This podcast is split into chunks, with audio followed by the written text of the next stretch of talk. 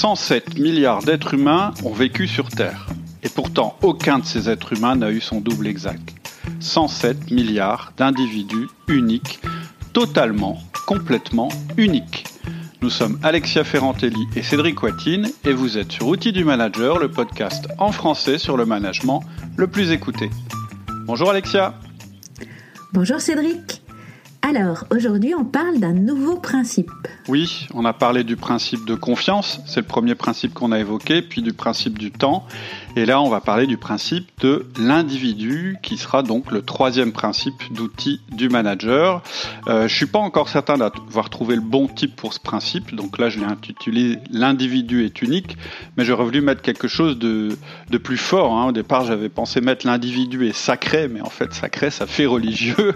Donc, bref, j'ai pas trop tout, à fait euh, finalisé le titre. Si jamais vous avez des idées, n'hésitez pas à m'envoyer un mail ou bien faire des commentaires sur le site.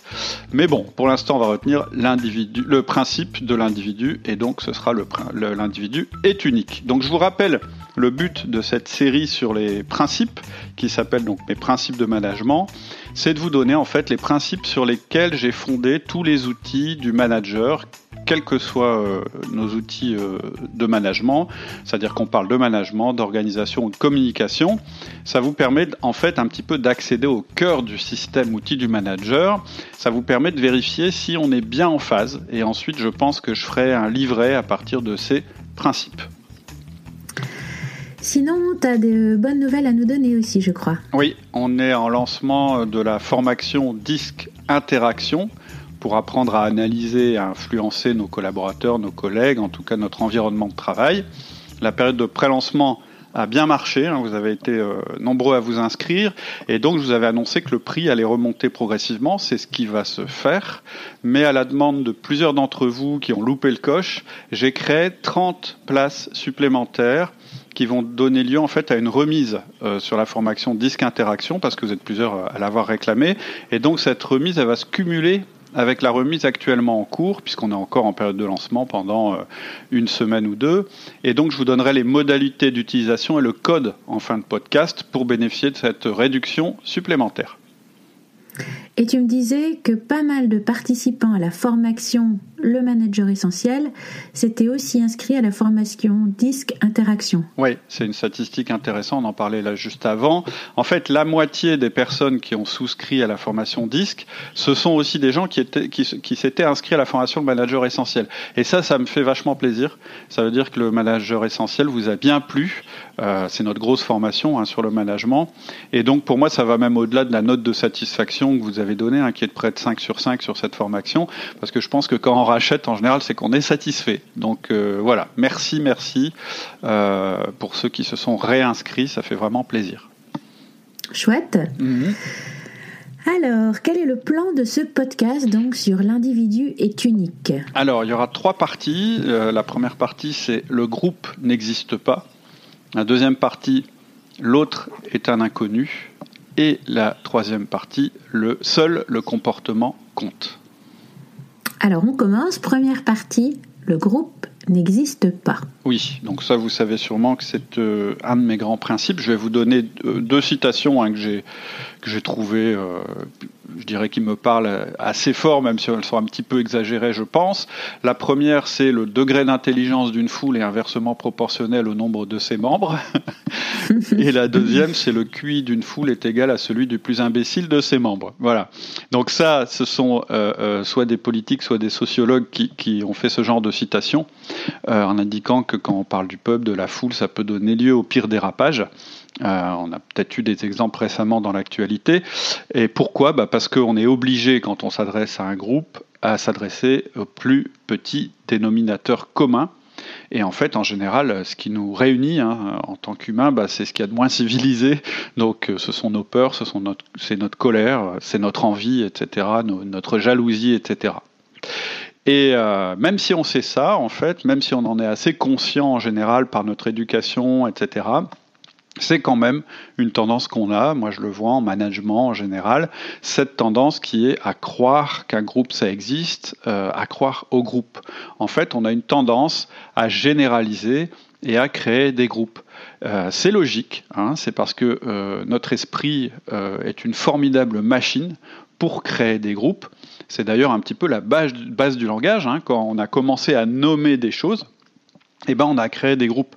Notre objectif, c'était de catégoriser les choses pour pouvoir échanger, pour pouvoir nommer des choses qui se ressemblaient. Par exemple, un jour, on a remarqué que certains animaux avaient des points communs et qu'on pouvait les regrouper sous l'étiquette les chiens. Et à partir de ce moment-là, notre esprit a pu les regrouper et leur affecter un tas de caractéristiques communes et nous permettre de nous comporter de manière similaire vis-à-vis de chacun des, groupes, des membres de ce groupe. Et on voit bien qu'à l'intérieur de ce groupe, en réalité, il y a de grandes différences. Hein. Souvent, même par exemple, si on prend la taille, il y a plus de, différences entre la taille de, de chiens aux extrêmes qu'entre la taille d'un chat et d'un chien. Et euh, c'est juste pour illustrer, hein, je ne suis pas en train de vous dire qu'il faut manager les gens. Euh, comme des animaux domestiques. Mais nous aussi, en tant que manager, en tant que dirigeant, on peut avoir cette tendance à regrouper, c'est pas forcément conscient, mais à traiter les femmes d'une manière, les hommes d'une autre manière, à identifier les gens comme étant les jeunes ou les vieux, euh, à identifier les gens comme étant euh, des magasiniers ou des commerciaux ou les filles. Enfin, moi j'entends souvent ça.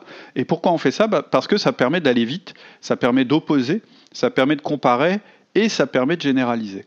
Et souvent en entreprise, en fait, ça nous arrange parce que dans l'entreprise, on en a parlé lorsque on avait évoqué le principe euh, du temps.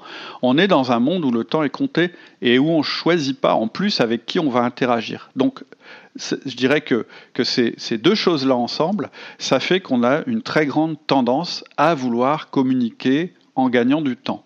Et faire des groupes, on pense peut-être que c'est efficace. Euh, ça nous permet, par exemple, d'envoyer un mail général à toute la boîte pour dire quelque chose en même temps à tout le monde. Ça permet euh, de réunir tout le monde pour faire une annonce ou de faire une vidéo qui est, qui, qui, est, qui est euh, je dirais, euh, pour tout le monde en même temps, plutôt que de prendre les gens un par un, en fait, ce qui prendrait beaucoup plus de temps. Donc, sur le papier, ça paraît logique et on a très souvent des conseils de management qui sont extrêmement généreux, généraux comme ça, et justement pas très généreux, euh, et qui nous obligent en fait à, uniquement euh, parler sur ce qui est commun des personnes et donc à énormément appauvrir notre message. Et maintenant, ce que je voudrais que vous fassiez, c'est de vous mettre à sa place, pas à la place du groupe, parce qu'en fait un groupe, ça n'existe pas. Vous ne pouvez pas vous mettre à la place d'un groupe, mais à la place d'un individu, individu qui est dans ce groupe.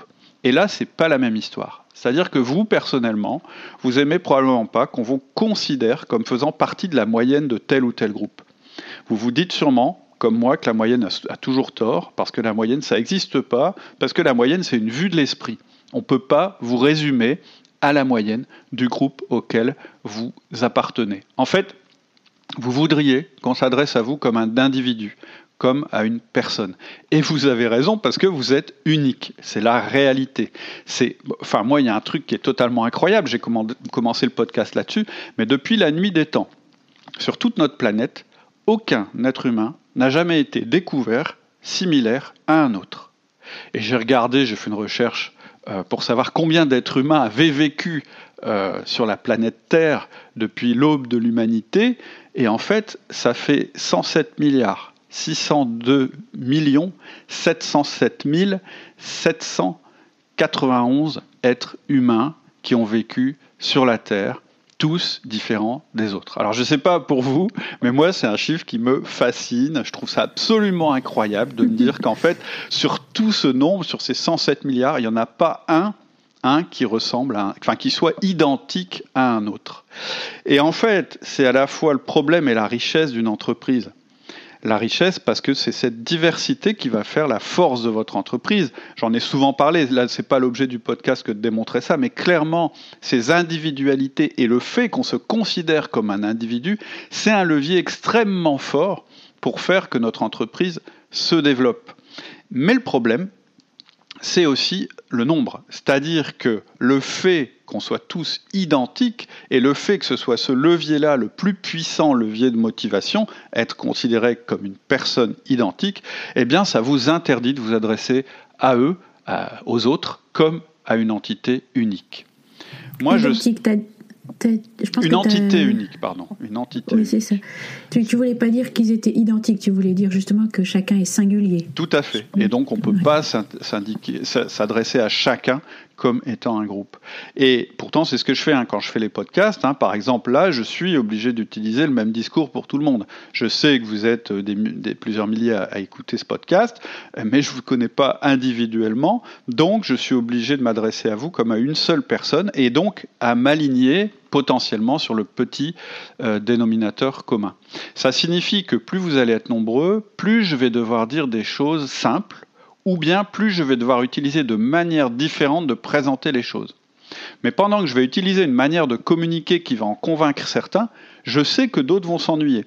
Et donc c'est pour ça que quand je fais un podcast ou quand je fais une formation ou quand j'écris un mail, etc., je vais toujours essayer d'utiliser tour à tour un discours qui va plaire un dominant, à un influent, puis à un stable, puis à un consciencieux. C'est-à-dire que à l'intérieur de cette, entité qui en fait n'existe pas, je vais être quand même obligé d'utiliser des, raccourcis de communication. Et dans le premier module d'ailleurs de la communication disque-interaction, je reprends ma présentation, celle où je présente en fait la formation, et je vous démontre ça. C'est-à-dire que je vous montre dans ma présentation le paragraphe qui, commence à euh, qui, qui correspond à un dominant, celui qui correspond à un influent, et ainsi de suite. Bref, donc le premier principe, un groupe n'existe pas. Clairement, ça veut dire que vous devez vous méfier de tout ce qui est collectif. Par exemple, moi je vois souvent des articles où on me demande souvent de faire des podcasts sur comment manager la génération Y. Moi, ça, me pose un problème, ça. C'est-à-dire que je nie pas qu'il y ait des points communs entre toutes les personnes de cette génération.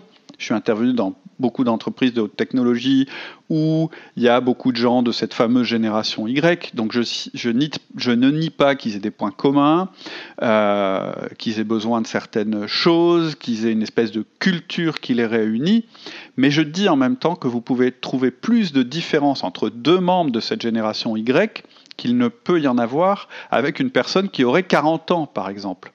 Et surtout, quand vous allez commencer à qualifier une personne, un individu en lui disant bah toi tu es de la génération Y, donc je vais faire ceci, cela, il va pas aimer ça ou elle ne va pas aimer ça. C'est-à-dire que on déteste être un parmi un groupe.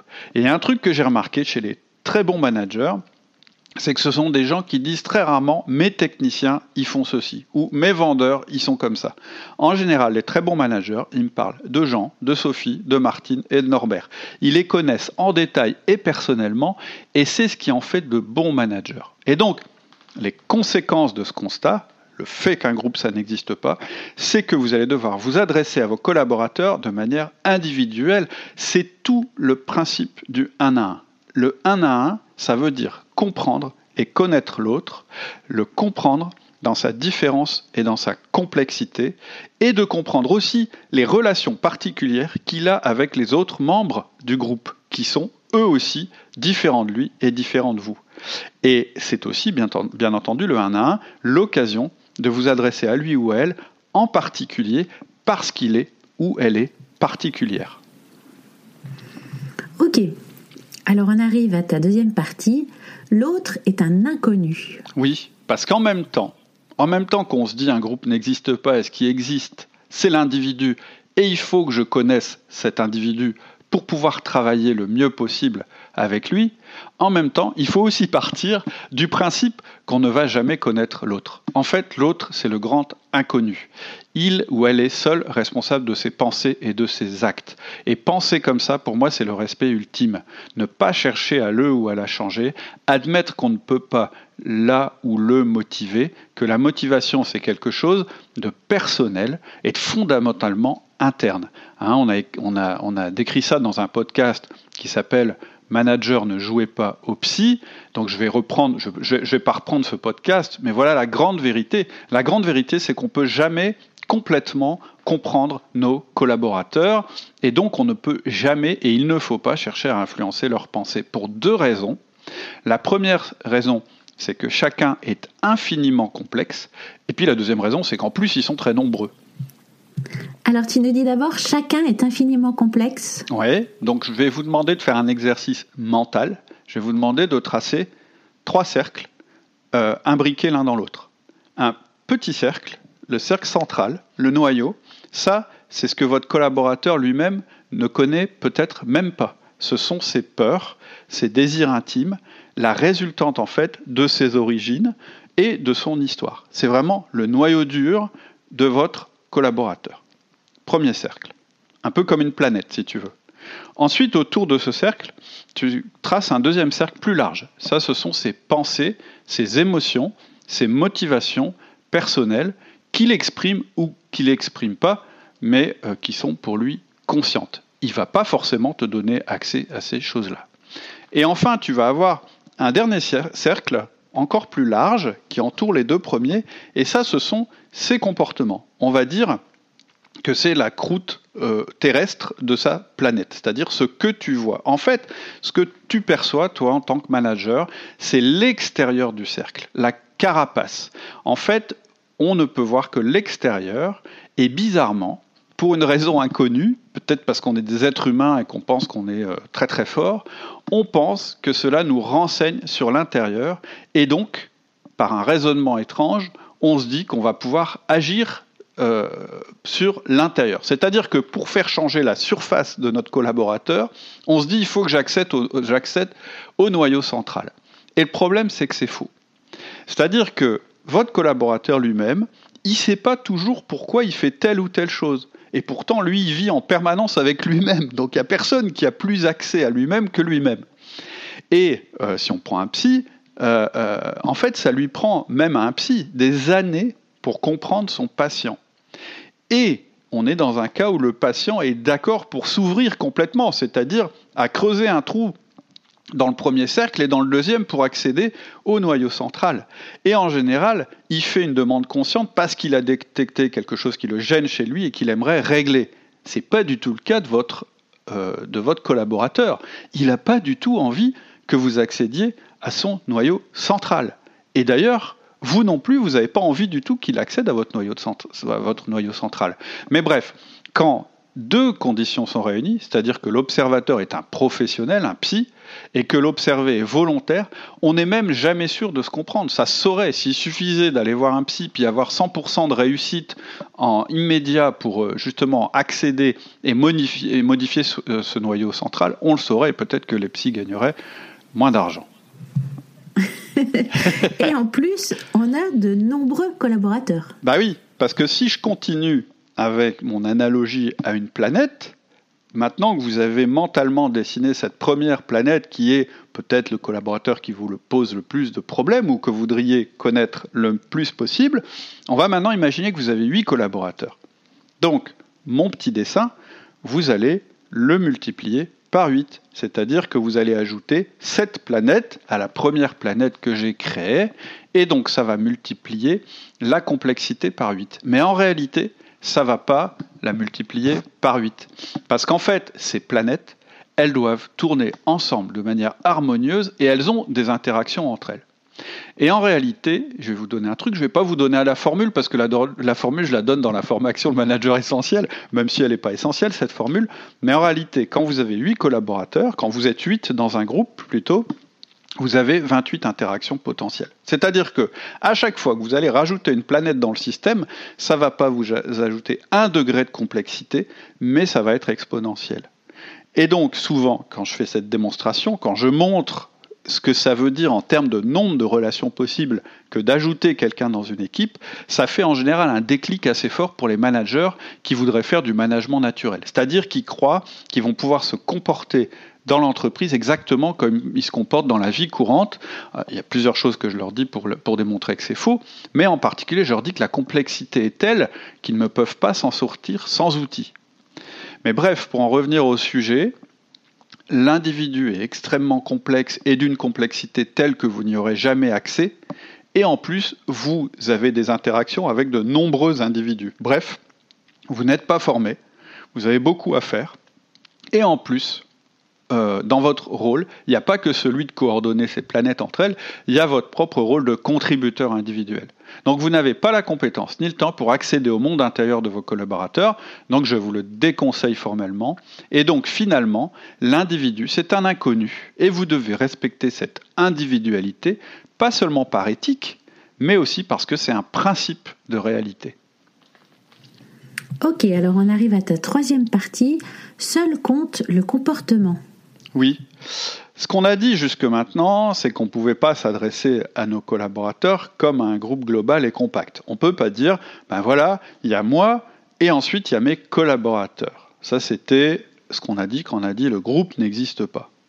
Donc, il va falloir qu'on s'adresse à eux de manière individuelle. Mais là, on a découvert un autre os, c'est qu'on ne les connaît pas parce qu'ils sont différents de nous, ils sont différents entre eux, ils sont et ils resteront des inconnus malgré tout ce que tu peux penser, malgré toutes les croyances que tu peux avoir. Mais la première chose que je voudrais dire, c'est qu'en fait, le fait que l'autre soit un inconnu, finalement, je pense que c'est pas un mal. C'est Facebook qui me l'a appris euh, assez récemment. Facebook, alors pourtant, il me semble que tu n'es pas un grand fan de Facebook. Non, euh, non, ça c'est clair, je suis pas un grand fan de Facebook, tout le monde le sait. En fait, Facebook, au début, j'aimais bien. C'est-à-dire que Facebook, il y a, euh, je sais pas moi, il y a 5 ans, 6 ans peut-être, euh, je trouvais que c'était pas mal. Ça permet de retrouver des, amis perdus de vue, de voir ce qui se passait un petit peu en surface dans leur vie, euh, un petit peu comme un album photo. C'est-à-dire que je trouvais qu'en fait, c'était assez intéressant d'échanger avec de nouvelles personnes, et puis aussi de, de, retrouver en fait des gens que je connaissais, je dirais, dans la vie réelle ou que j'avais connus dans la vie réelle pour voir ce qu'elles étaient devenues, etc. Et donc, c'était assez intéressant, je dirais, d'échanger sur cette surface, c'est-à-dire exactement la manière dont on échange quand on est en face à face, puisqu'en fait, quand on est en face à face avec quelqu'un, on a le feedback de l'autre, etc. Et on sent ce qu'on peut dire et pas dire. Et puis, petit à petit, franchement, euh, Facebook, j'ai trouvé, j'ai commencé à trouver ça euh, de plus en plus inconfortable et lourd, pour pas dire autre chose. Euh, alors pas seulement le fait qu'en fait finalement euh, ce soit une espèce de machin euh, informe avec des flux dans tous les sens, avec euh, bon, toutes les critiques que j'ai déjà faites sur, sur Facebook. Mais ce qui m'a gêné aussi, dont je me suis rendu compte, c'est que en fait, moi, ça m'ennuyait d'en connaître trop sur ces individus. En fait, j'ai trouvé finalement ça assez dérangeant de connaître toutes leurs opinions politiques, toutes les pensées qui traversaient leur esprit, leurs avis sur tous les détails de la vie, etc. Parce qu'en fait, finalement, en sachant tout ça, j'ai trouvé ça de plus en plus difficile de continuer à être naturel avec eux. Alors quand je dis naturel, en fait, je pense qu'on n'est jamais naturel avec quelqu'un.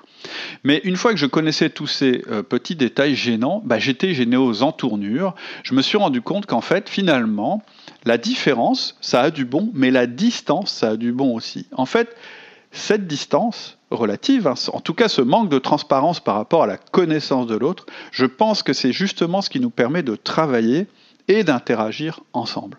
Et je pense que c'est une chose énorme à comprendre pour un manager. En fait, tu en fait, en tant que manager, on n'est pas là pour transformer l'autre.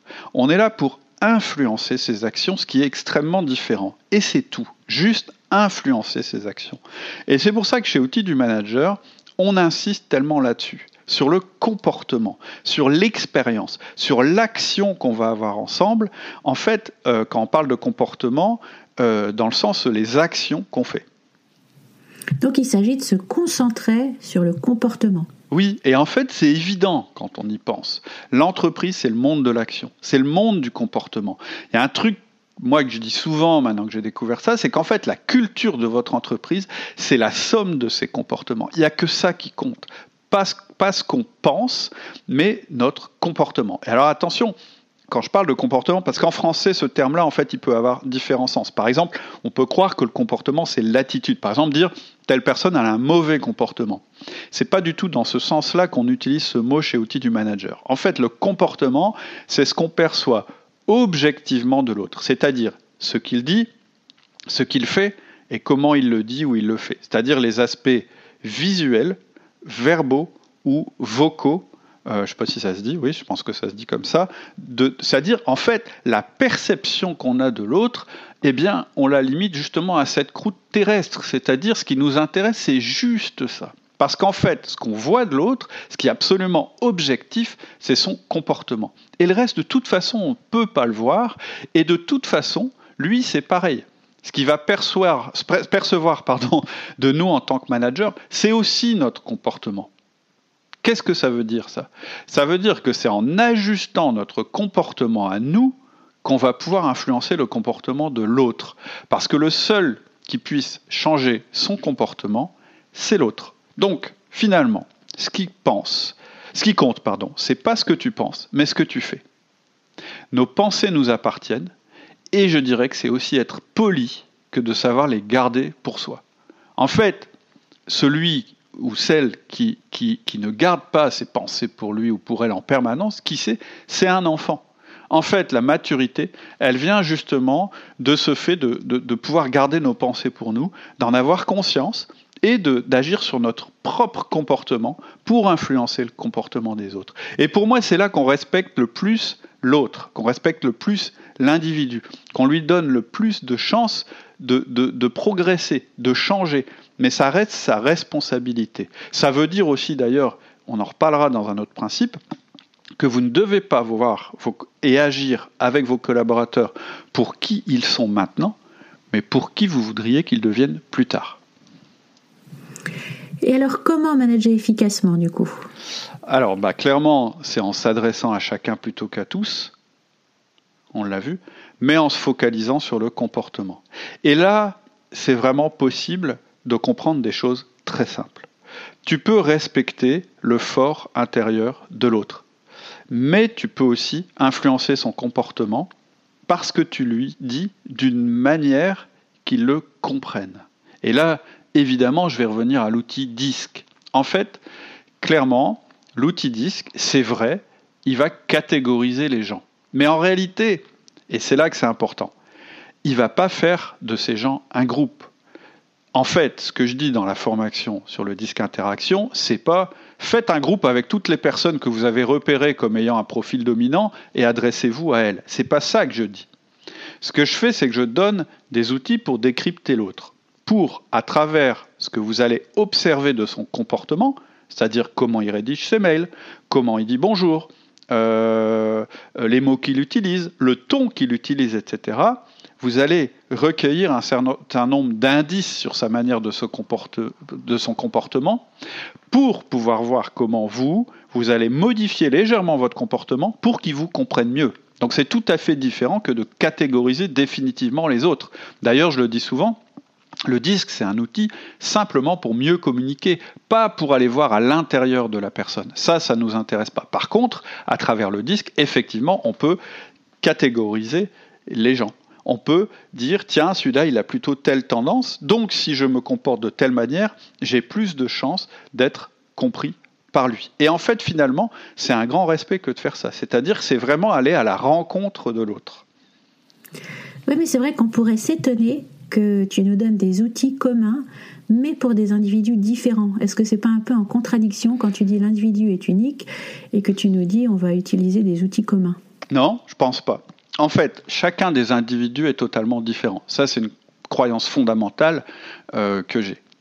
Mais les domaines d'action dans lesquels on est, le management, l'entreprise, etc., nous permettent d'avoir des techniques qui ont fait leurs preuves et qui sont communes. C'est-à-dire que pour, prendre une image, pour que ce soit vraiment simple à comprendre, chez Outils du Manager, on va vous donner le squelette. Le squelette, c'est la structure. C'est-à-dire qu'on a remarqué qu'il y avait des comportements chez les managers qui réussissent le mieux qui permettent de réussir leur management. Réussir son management, qu'est-ce que c'est? Ça veut dire obtenir des résultats avec notre équipe tout en gardant notre équipe motivée, fidèle, c'est-à-dire qu'elle ne nous quitte pas. C'est ça un outil du manager, globalement, c'est ça. C'est ça qu'on vous donne. Je ne parle pas des outils d'organisation personnelle, ça c'est un autre domaine. Mais finalement, dans votre interaction avec les autres, on a remarqué qu'il y avait des outils qui marchaient bien. Pourquoi on a créé des outils? Pour créer des rituels, pour que vous soyez absolument certain de faire du management. Voilà le squelette. Les 1 à 1, le feedback, euh, euh, la délégation, le coaching, on a parlé de l'autonomisation, etc. Et puis ce fameux outil, je dirais, euh, secret ou caché, qui est l'outil disque. Mais en fait, sur ce squelette, c'est bien vous, en tant qu'individu qui s'adresse à un autre individu, qui allez mettre la chair. C'est-à-dire que c'est à l'intérieur de cette structure, de ces rituels qu'on a créés, que vous allez mettre des spécificités de communication ou de comportement qui vous sont propres et qui correspondent à l'autre. Et en fait, tous les outils que je vous propose respectent le principe de l'individu. Ils le considèrent comme unique et aucun ne vise à modifier ou à tromper sa pensée. Tu vois, c'est pas du tout. C'est-à-dire que effectivement, il faut quand même qu'on ait des rituels et des usages pour nous, pour, pour nous comporter entre nous. Si on n'a aucune guideline, etc., on est sur un mode purement euh, je dirais, naturel. Et on voit qu'étant donné la complexité des relations qu'il peut y avoir euh, dans une entreprise, c'est juste pas possible d'être sur le mode naturel, puisque on n'est pas dans la vie, je dirais, courante. Dans la vie courante, tu peux tout à fait dire, bah, telle personne, j'ai pas envie de lui parler, je ne lui parle pas. Dans l'entreprise, c'est pas comme ça que ça, ça se passe. On est bien obligé d'être en interaction avec des personnes qui sont des individus qui sont très différents, qui ont des comportements très différents d'une autre. Et donc, il faut bien avoir des clés pour être certain de bien manager ces personnes-là. Ok, super. Tu peux nous rappeler en quelques mots, du coup, les, grands chapitres de ton troisième principe? Bah, En fait, on a vu qu'il y avait euh, trois grandes parties. La première, c'est qu'un groupe n'existe pas. Et donc, je vous déconseille de vous adresser à vos collaborateurs ou même avec, avec, vos collègues en tant que catégorie ou en tant que groupe. Ça veut dire qu'évidemment, vous allez faire de la communication de groupe de temps en temps parce qu'il faut en faire, etc. Mais qu'elle devra toujours être couplée par de la communication individuelle et personnalisée.